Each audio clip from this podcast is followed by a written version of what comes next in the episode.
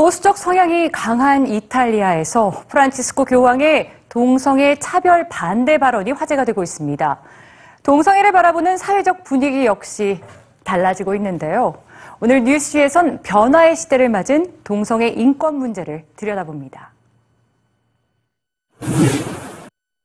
이 문서는 대학교 학자금 신청서입니다. 자세히 살펴보니 부모 관련 내용을 적는 항목에 부모 1, 부모 2라고 쓰인 게 눈에 띄는데요. 미 연방교육부는 2014-15년도 연방학자금 신청서에 아버지, 어머니 대신 부모 1, 부모 2라는 용어를 사용하기로 했습니다.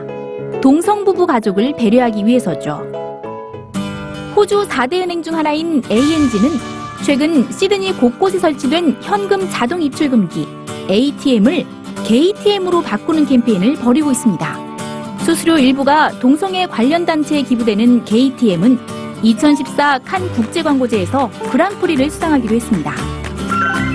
페이스북, 구글과 같은 실리콘밸리 기업들은 동성애자들의 천국이라는 사실 알고 계시나요? 구글은 동거하는 직원들에게 법적으로 결혼한 직원들과 똑같은 복지 혜택을 지원하고 페이스북은 직접적으로 동성애 커플을 언급하며 그들에게 유급 출산 휴가를 주고 있습니다. 일부 국가에서 이런 모습은 더 이상 이색 풍경이 아닐 만큼 최근 동성애자를 둘러싼 환경이 급변하고 있는 건데요. 하지만 여전히 반대 목소리를 높이는 국가들도 있습니다.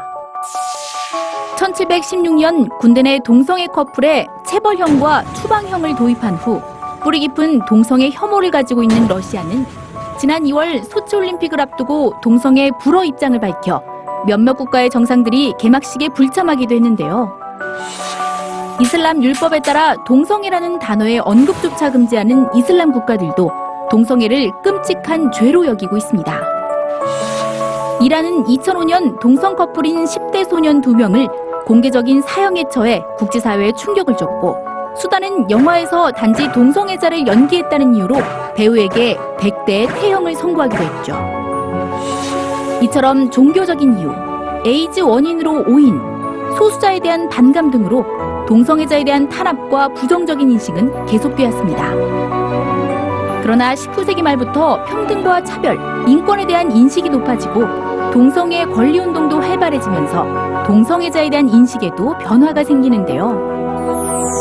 ABC 뉴스와 워싱턴 포스트가 공동으로 실시한 여론조사에 따르면 2004년 2월 동성 커플 결혼에 반대하는 미국 시민은 55%, 찬성하는 시민은 39%였으나 올해 2월 같은 조사에서는 찬성이 59%, 반대가 34%로 10년 전과는 정반대의 결과를 보여주며 달라진 사회 분위기를 대변했습니다.